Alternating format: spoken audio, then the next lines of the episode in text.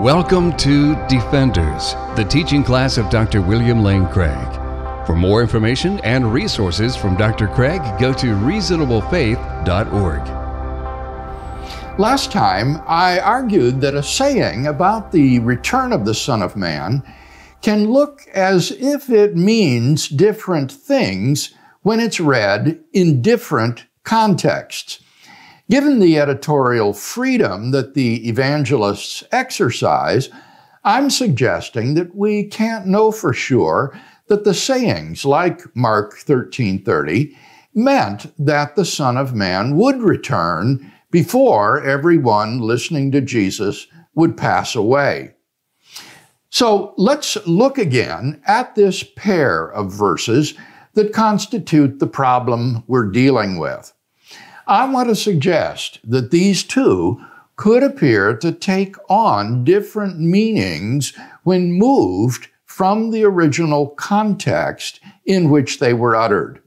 We may well not know the original context in which they were uttered, just as a reader of Matthew's Gospel wouldn't know the original context of the material that Matthew inserted into Jesus' charge to the twelve disciples before their mission to the cities of Israel. Look first then at Matthew sixteen and verse twenty-eight. Here is Matthew's version of this saying.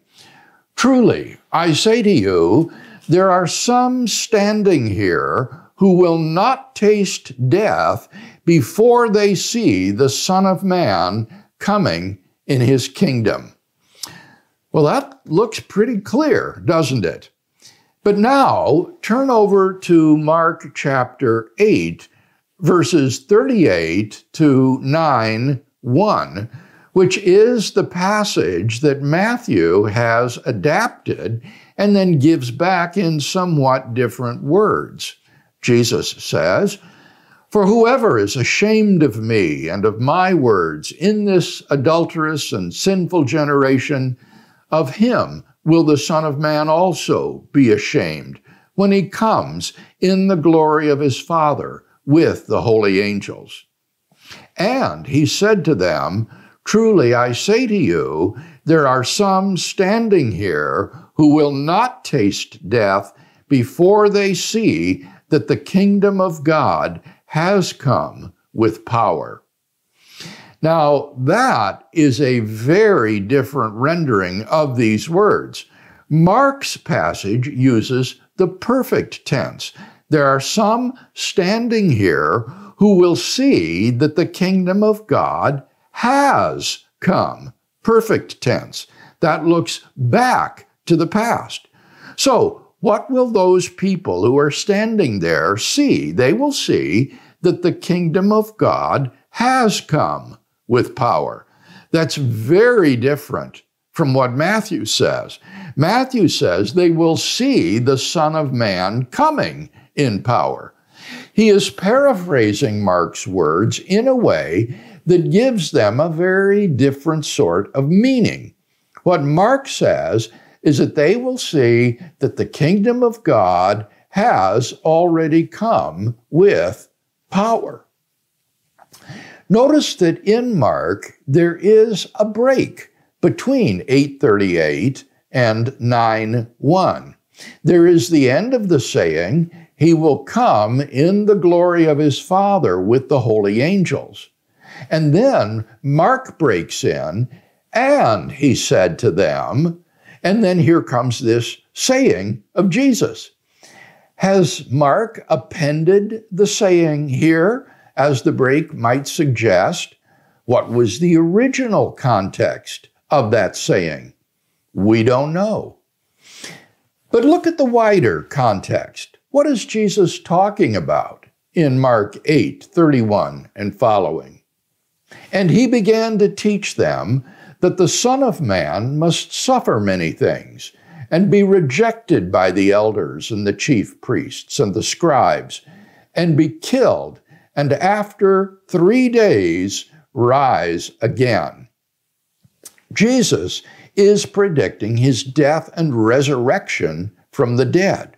Mark adds, and he said this plainly, just to make it clear. Mark proceeds, and Peter took him and began to rebuke him. But turning and seeing his disciples, he rebuked Peter and said, "Get behind me, Satan, for you are not on the side of God, but of men." Now, suppose Jesus then said, "There are some standing here who will not die before they see that the kingdom of God has come with power." Jesus could be talking about his resurrection from the dead. That is the context more broadly. So the kingdom's coming with power may not be a reference to the second coming of the Son of Man, but rather to his resurrection. What Jesus is saying is that after the resurrection, Peter and the others will look back and say, yes, the kingdom of God proclaimed by Jesus really has come with power. But Matthew gives back the words of Jesus in a somewhat different way that gives a different impression. So I'm suggesting that it may well have been that Mark nine one wasn't really about the second coming. It could have been about the resurrection. Similarly, look at Mark thirteen thirty in the Olivet Discourse. Jesus says, "Truly, I say to you, this generation will not pass away before all these things take place." What was he referring to in the original context when he said, "all these things"? This saying comes in Mark after the prophecy of the return of the Son of Man in verses twenty-four to twenty-seven. So in this context, you think that he's talking about the return of the Son of Man when he says, all these things will take place before this generation passes away. But look at the broader context of Mark thirteen. The phrase, all these things, occurs in Mark thirteen in verses four, twenty-three, and twenty-nine before Jesus uses this phrase in verse thirty. Look at Mark thirteen and verse four. "Tell us, when will this be, and what will be the sign when these things are all to be accomplished?" Then in verse twenty-three, after describing the destruction of Jerusalem and the false Christs that will come, Jesus says, "But take heed, I have told you all things beforehand." Then in verse twenty-nine, "So also, when you see these things taking place, you will know that he is near, at the very gates." Here again we ask, what are these things?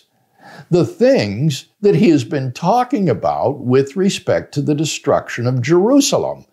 These things will happen before the return of the Son of Man. The things that he is talking about are the events prior to the second coming of Christ. Then he says, "I say to you, this generation will not pass away before all these things take place." So in the original context, this saying could well have been about the destruction of Jerusalem and the tribulation that will happen at that time. But because Mark has, in verses twenty-four to twenty-seven, a passage about the return of the Son of Man, one gets the impression, reading verse thirty, that Jesus is saying that the Son of Man is going to return before this generation dies off. But it may well have been that in the original context, what was being discussed is the destruction of Jerusalem and the trials and signs that will occur prior to the Son of Man's return. In fact, Jesus then goes on in verse thirty-two to say, But of that day or that hour, no one knows, not even the angels in heaven, nor the Son, but only the Father.